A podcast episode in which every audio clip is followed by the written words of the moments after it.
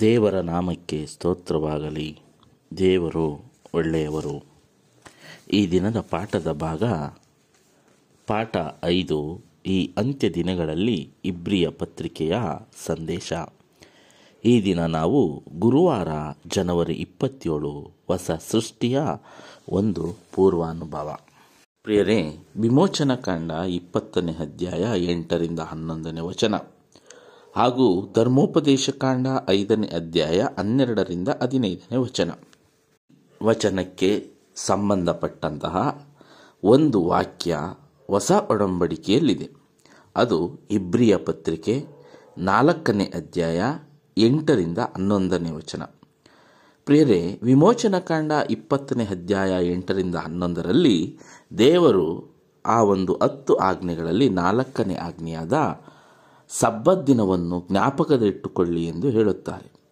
ಇದೇ ಮಾತನ್ನು ಮೋಶೆ ಧರ್ಮೋಪದೇಶ ಕಾಂಡ ಐದನೇ ಅಧ್ಯಾಯ ಹನ್ನೆರಡರಿಂದ ಹದಿನೈದನೇ ವಚನದಲ್ಲಿ ಮತ್ತೆ ಪುನರಾವರ್ತನೆ ಮಾಡುತ್ತಾರೆ. ಇದೇ ವಚನವನ್ನು ಹೊಸ ಒಡಂಬಡಿಕೆಯ ಕಾಲದಲ್ಲಿರುವ ನಮಗೆ ಪೌಲನು ಇಬ್ರಿಯರಿಗೆ ಬರೆದ ಪತ್ರಿಕೆ ಎಂಟನೇ ನಾಲ್ಕನೇ ಅಧ್ಯಾಯ ಎಂಟನೇ ವಚನದಲ್ಲಿ ಹೀಗೆ ಹೇಳುತ್ತಾರೆ, ಪ್ರಿಯರೇ. ಯಹೋಶುವನು ಅವರನ್ನು ಆ ವಿಶ್ರಾಂತಿಯಲ್ಲಿ ಸೇರಿಸಿದ್ದಾದರೆ ತರುವಾಯ ಮತ್ತೊಂದು ದಿವಸವನ್ನು ಕುರಿತು ಹೇಳೋಣವಾಗುತ್ತಿರಲಿಲ್ಲ. ಆದ್ದರಿಂದ ದೇವರ ಜನರು ಅನುಭವಿಸಕ್ಕಿರುವ ಸಬ್ಬತ್ತೆಂಬ ವಿಶ್ರಾಂತಿಯು ಇನ್ನೂ ಉಂಟು.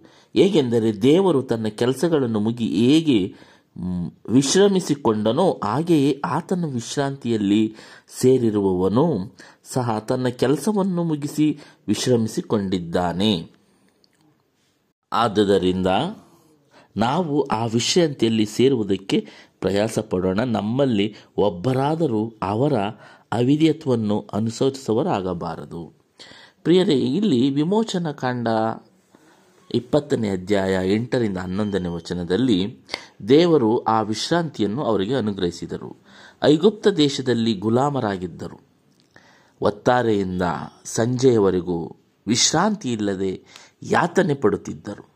ಅಂಥವರನ್ನು ದೇವರು ಆ ಒಂದು ಐಗುಪ್ತ ದೇಶದಿಂದ ಹತ್ತು ಬಾಧೆಗಳನ್ನು ಆ ದೇಶದ ಮೇಲೆ ಕೊಟ್ಟು ಅವರನ್ನು ಬಿಡುಗಡೆ ಮಾಡಿ ಅವರಿಗೆ ಒಂದು ವಿಶ್ರಾಂತಿಯನ್ನು ಕೊಟ್ಟರು. ಆ ಒಂದು, ಆ ದೇಶದಿಂದ ಬಿಡುಗಡೆ ಆದ ಮೇಲೆಯೇ ಅವರಿಗೆ ವಿಶ್ರಾಂತಿ ದೊರೆಯಿತು. ಅದಾದ ನಂತರ ಅವರಿಗೆ ಕಾನಾನ್ ದೇಶದಲ್ಲಿ ಆಲೂಜೇನು ಅರಿಯುವಂಥ ಸ್ಥಳದಲ್ಲಿ ಬಹಳ ದೊಡ್ಡ ವಿಶ್ರಾಂತಿ ಉಂಟು. ಆ ದೇಶಕ್ಕೆ ನೀವು ಪ್ರಯಾಣ ಮಾಡಿ. ಆ ದೇಶಕ್ಕೆ ಪ್ರಯಾಣ ಮಾಡುವ ಸಂದರ್ಭದಲ್ಲಿ, ವಾರದ ಏಳನೇ ದಿನದಲ್ಲಿ ಪ್ರತಿಯೊಬ್ಬರೂ ಆ ಸಬ್ಬತ್ತನ್ನು ಜ್ಞಾಪಕದಲ್ಲಿಟ್ಟುಕೊಂಡು ಆಚರಿಸಬೇಕು ಎಂದು ಹೇಳುತ್ತಾರೆ. ಪ್ರಿಯರೇ, ಈ ದಿನ ನಾವು ಪೌಲನು ನಮಗೆ ಹೇಳುತ್ತಿದ್ದಾನೆ, ದೇವರು ಹೇಳುತ್ತಿದ್ದಾರೆ. ನಾವು ಸಹ ಆ ಇಸ್ರೇಲ್ ಮಕ್ಕಳು ಹೇಗೆ ಆ ಅರಣ್ಯದಲ್ಲಿ ನಲವತ್ತು ವರ್ಷಗಳ ಕಾಲ ನಡೆದರೂ ಅದೇ ರೀತಿ ನಮ್ಮ ಜೀವನ ಈ ಲೋಕದಲ್ಲಿ ಎಲ್ಲಿವರೆಗೂ ಇರುತ್ತದೋ ಅಲ್ಲಿವರೆಗೂ ನಾವು ಸಹ ಈ ಲೋಕದಲ್ಲಿ, ಆ ಅರಣ್ಯದಲ್ಲಿ ಅವರದು ನಡೆದ ರೀತಿಯಲ್ಲೇ, ಆತ್ಮಿಕ ರೀತಿಯಲ್ಲಿ ನಾವು ನಡೆಯುತ್ತಿದ್ದೇವೆ. ಅವರಿಗೆ ವಾರಕ್ಕೊಂದು ವಿಶ್ರಾಂತಿ ದಿನ ಹೇಗೆ ದೇವರನ್ನು ಆರಾಧಿಸುವುದಕ್ಕೆ ದೇವರು ವಿಮೋಚನ ಕಾಂಡ ಇಪ್ಪತ್ತನೇ ಅಧ್ಯಾಯದಲ್ಲಿ ಆ ಎಂಟರಿಂದ ಹನ್ನೊಂದನೇ ವಚನದಲ್ಲಿ ಒದಗಿಸಿಕೊಟ್ಟಿದ್ದರೂ. ಅದೇ ವಿಶ್ರಾಂತಿ ದಿನ, ಅದೇ ಸಬ್ಬತ್ ದಿನ ಇಂದು ಸಹ ನಮಗೆ ಅನ್ವಯಿಸುತ್ತದೆ. ಆದರೆ ಈ ಲೋಕದ ಈ ವಿಶ್ರಾಂತಿ ದಿನವನ್ನು ನಾವು ಸರಿಯಾದ ಕ್ರಮದಲ್ಲಿ ಪರಿಪಾಲನೆ ಮಾಡಿದಾಗ ಆ ಮಹಾವಿಶ್ರಾಂತಿ, ಆ ಪರಮಕಾಂಡ ದೇಶದಲ್ಲಿ ದೇವರು ಕೊಡುತ್ತಾರೆ. ಆ ವಿಶ್ರಾಂತಿಯ ಅನುಭವವನ್ನು ಪಡೆಯಬೇಕಾದರೆ ಆ ಪೂರ್ವ ಅನುಭವವನ್ನು ಪಡೆಯಬೇಕಾದರೆ ಈ ಲೋಕದಲ್ಲಿ ಬರುವ ಈ ವಿಶ್ರಾಂತಿ ದಿನವನ್ನು ನಾವು ಅದು ದೇವರ ದಿನವೆಂದು ಆ, ಆಚರಿಸಬೇಕು. ಆ ರೀತಿ ಆಚರಣೆ ಮಾಡಿದಾಗ ಅದರಲ್ಲಿ ವಿಶೇಷವಾದ ಆಶೀರ್ವಾದ ಉಂಟು, ರಕ್ಷಣೆ ಉಂಟು ಎಂದು ಈ ಪಾಠ ಹೇಳುತ್ತದೆ. ಬಹುದ್ಯರ ಸಂಪ್ರದಾಯದಲ್ಲೂ ಸಹ ಏಳನೇ ದಿನವನ್ನು ಒಂದು ವಿಶ್ರಾಂತಿ ದಿನವಾಗಿ ಆಚರಿಸುತ್ತಿದ್ದರು. ಯಾಕೆಂದರೆ ಅದು ಪುನರುತ್ಥಾನದ ಗುರುತು. ಮುಂದಿನ ಕಾಲದ ವಿಶ್ರಾಂತಿ ಎಂದು ಆ ಒಂದು ಯಹೂದ್ಯರ ವಿಶ್ವವಿದ್ಯಾಲಯದಲ್ಲಿ ಸಾಬೀತುಪಡಿಸಿದ್ದರು. ಮುಂದೆ ಒಂದು ದಿನ ನಾವು ಶಾಶ್ವತವಾದ ವಿಶ್ರಾಂತಿಯಲ್ಲಿ ಸೇರುತ್ತೇವೆ. ಆ ವಿಶ್ರಾಂತಿಯನ್ನು ಗುರುತಿಸುವಂತಹ ವಿಶ್ರಾಂತಿ ದಿನವೇ ಏಳನೇ ದಿನದ ವಿಶ್ರಾಂತಿ ಎಂದು ಯಹೂದ್ಯ ಸಂಪ್ರದಾಯದಲ್ಲಿ ನಂಬಿದ್ದರು.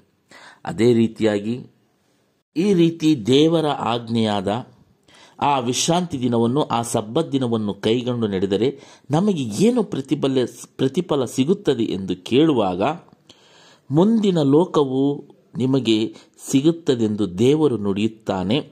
ಅದಕ್ಕೆ ಇಸ್ರೇಲ್ ಜನವು ಅದು ಹೇಗಿರುತ್ತದೆ ಎಂದು ತೋರಿಸು ಎಂದು ದೇವರನ್ನು ಕೇಳುತ್ತದೆ.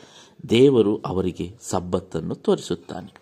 ಪ್ರಿಯರೇ, ಈ ಒಂದು ಮುಂದಿನ ಲೋಕದಲ್ಲಿ ಪುನರುತ್ಥಾನವಾದ ಮೇಲೆ, ಆ ಮಹಾಪರಲೋಕದಲ್ಲಿ ಆ ಜೀವನ ಹೇಗಿರುತ್ತದೆ ಎಂದು ಒಂದು ಪ್ರಶ್ನೆ ಮಾಡಿದಾಗ, ಆ ಪ್ರಶ್ನೆಗೆ ಉತ್ತರ ಹೇಗಿರುತ್ತದೆ, ದೇವರ ಉತ್ತರ ಹೇಗಿರುತ್ತದೆ ಎಂದರೆ, ಒಂದು ಸಬ್ಬತ್ ದಿನವನ್ನು ನಾವು ದೇವರ ದಿನವೆಂದು ಆಚರಣೆ ಮಾಡಿದಾಗ, ಆ ಸಬ್ಬತ್ ದಿನದಲ್ಲಿ ದೇವರ ಮಹಿಮೆಯನ್ನು, ಪ್ರಭಾವವನ್ನು ನಾವು ಕಾಣುತ್ತೇವೆ.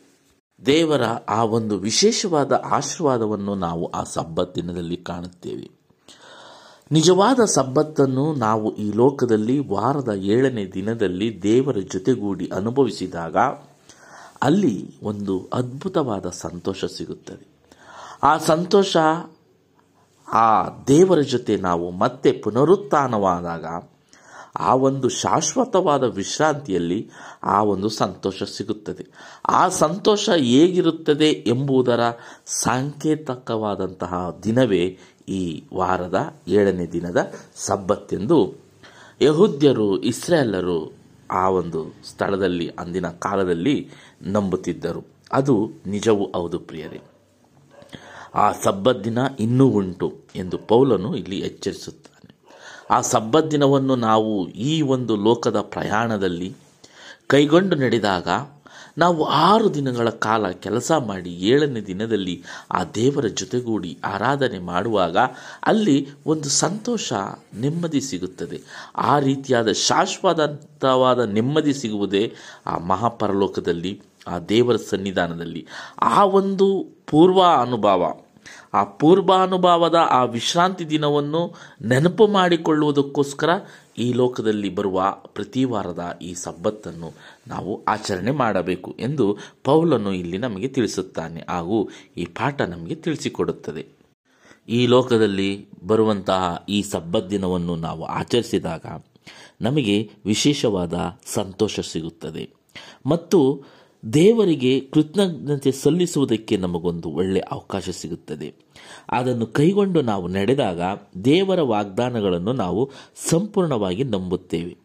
ಆತನ ಕೃಪಾವರಗಳನ್ನು ನಾವು ಸ್ವೀಕರಿಸುತ್ತೇವೆ ಎಂಬುದನ್ನು ಇಲ್ಲಿರುವ ಈ ಲೋಕದಲ್ಲಿ ನಾವು ನಡೆಸುವ ಈ ಸಬ್ಬತ್ತು ನಮಗೆ ಈ ಸೂಚನೆಯನ್ನು ಕೊಡುತ್ತದೆ. ಅದೇ ರೀತಿಯಾಗಿ ಸಬ್ಬತ್ತು ಜೀವವುಳ್ಳ ದೇವರ ಮೇಲೆ ನಂಬಿಕೆ ಇಡುವುದಕ್ಕೆ ಒಂದು ದೊಡ್ಡ ಒಂದು ದಾರಿಯಾಗಿದೆ. ಹಾಗೂ ನಮಗೆ ರಕ್ಷಣೆ ಕೊಡುವುದಕ್ಕೆ ಒಂದು ಮಾರ್ಗವಾಗಿದೆ ಈ ಸಬ್ಬತ್ತಿನ ಎಂದು ಈ ಪಾಠ ಹೇಳುತ್ತದೆ ಪ್ರಿಯರೇ. ದೇವರನ್ನು ನಾವು ಸಂಪೂರ್ಣವಾಗಿ ನಂಬಬಹುದು. ಯೇಸುಕ್ರಿಸ್ತರ ಮೇಲೆ ಸಂಪೂರ್ಣವಾಗಿ ನಂಬಿಕೆ ಇಡುವುದರ ಮೂಲಕ ಆ ನಂಬಿಕೆಯಿಂದ ಕೃಪೆ ದೊರೆಯುತ್ತದೆ. ಆ ಕೃಪೆಯಿಂದ ನಮಗೆ ರಕ್ಷಣೆ ದೊರೆಯುತ್ತದೆ ಎಂದು ನಮಗೆ ಮನವರಿಕೆಯಾಗುತ್ತದೆ. ಪರಿಪೂರ್ಣವಾಗಿ ವ್ಯಕ್ತವಾಗುವಂತೆ ನಮಗೆ ಒಂದು ಅದ್ಭುತವಾದ ಆನಂದವನ್ನು ನೀಡುವುದೇ ಈ ಸಬ್ಬದ್ದಿನ ಈ ಸಬ್ಬದ್ದಿನ ಈ ಲೋಕದಲ್ಲಿ ಬದುಕಿರುವಾಗ ನಾವು ಆಚರಿಸಿದಾಗ ಅದರಲ್ಲಿರೋ ಸಂತೋಷವು, ಶಾಶ್ವತವಾದ ಸಂತೋಷವನ್ನು ದೇವರು ಮತ್ತೆ ನಾವು ಪುನರುತ್ಥಾನವಾದಾಗ ಪರಲೋಕ ರಾಜ್ಯದಲ್ಲಿ ಆ ಒಂದು ಅದ್ಭುತವಾದ ಸಂತೋಷವನ್ನು ನೀಡುವುದೇ ಆ ವಿಶ್ರಾಂತಿ ದಿನ. ಆ ವಿಶ್ರಾಂತಿ ದಿನ ಹೇಗಿರುತ್ತದೆ ಎಂಬುದರ ಗುರುತು ಈ ಲೋಕದಲ್ಲಿ ನಾವು ಆಚರಿಸುವ ಸಬ್ಬತ್ ದಿನವೆಂದು ಈ ಪಾಠ ಕಲಿಸಿಕೊಡುತ್ತದೆ ಪ್ರಿಯರೇ. ಹಾಗಾಗಿ ಈ ಲೋಕದಲ್ಲಿರುವ ಸಬ್ಬತ್ತು ಇನ್ನೂ ಉಂಟು ಎಂದು ಪೌಲನು ಇಬ್ರಿಯರಿಗೆ ಬರೆದ ಪತ್ರಿಕೆ ನಾಲ್ಕನೇ ಅಧ್ಯಾಯದಲ್ಲಿ ನಮಗೆ ಎಚ್ಚರಿಸುತ್ತಾರೆ. ಅದೇ ರೀತಿಯಾಗಿ ಆ ಒಂದು ವಿಮೋಚನ ಕಂಡ ಇಪ್ಪತ್ತನೇ ಅಧ್ಯಾಯದಲ್ಲಿ ಆ ಇಸ್ರೇಲ್ ಮಕ್ಕಳು ಸಬ್ಬತ್ ದಿನವನ್ನು ಆಚರಿಸಿ ಆ ಅರಣ್ಯದಲ್ಲಿ ನಡೆದರು. ಅದೇ ರೀತಿಯಾಗಿ ಈ ಲೋಕದ ಈ ಪ್ರಯಾಣದಲ್ಲಿರುವ ನಾವು ಸಹ ಆ ಸಬ್ಬತ್ತನ್ನು ಆಚರಿಸಿ ದೇವರ ಒಂದು ಪ್ರೀತಿಗೆ ನಾವು ಪಾತ್ರರಾಗೋಣ. ಆ ಮಹಾಪವಿತ್ರವಾದ, ಶಾಶ್ವತವಾದ ವಿಶ್ರಾಂತಿಯಲ್ಲಿ ಸೇರಬೇಕೆಂದರೆ ಈ ಲೋಕದ ಸಬ್ಬದ್ದಿನವನ್ನು ನಾವು ಅಲಕ್ಷ್ಯ ಮಾಡದಂತೆ ಅದನ್ನು ಜೋಪಾನವಾಗಿ ಕೈಗೊಂಡು ದೇವರಿಗೆ ಮೆಚ್ಚುಗೆ ಆಗುವಂತೆ ನಡೆದುಕೊಳ್ಳೋಣ. ಏಷಾಯನ ಗ್ರಂಥ ಐವತ್ತೆಂಟನೇ ಅಧ್ಯಾಯ ಹದಿಮೂರನೇ ವಚನದಲ್ಲಿ ಈ ಸಬ್ಬದ್ದಿನವು ಬಹಳ ಅಗಮ್ಯವಾದದ್ದೆಂದು ನೀವು ಆಚರಿಸಿರಿ ಎಂದು ದೇವರು ಈ ವಾಕ್ಯದ ಮುಖಾಂತರ ಹೇಳುತ್ತಾರೆ. ಹೌದು ಪ್ರಿಯರೇ ಈ ಲೋಕದಲ್ಲಿ ಬರುವ ಪ್ರತಿಯೊಂದು ಸಬ್ಬದ್ದಿನವೂ ನಮಗೆ ಅಗಮ್ಯವಾದದ್ದೆಂದು ನಾವು ತಿಳಿದುಕೊಂಡು ಅದನ್ನು ಎಚ್ಚರಿಕೆಯಿಂದ ಆಚರಿಸಿದಾಗ ಆ ಪರಿಶುದ್ಧವಾದ, ಶಾಶ್ವತವಾದ ವಿಶ್ರಾಂತಿಯನ್ನು ದೇವರು ನಮಗೆ ಯಾವ ರೀತಿ ಇಟ್ಟಿದ್ದಾರೆ ಎಂಬುದನ್ನು ನಾವು ಅರ್ಥ ಮಾಡಿಕೊಳ್ಳಬಹುದು ಎಂದು ಈ ಪಾಠ ನಮಗೆ ಕಲಿಸಿಕೊಡುತ್ತದೆ. ಮತ್ತೆ ಮುಂದಿನ ಪಾಠದಲ್ಲಿ ಭೇಟಿಯಾಗೋಣ. ವಂದನೆಗಳೊಂದಿಗೆ. ಆಮೇನ್.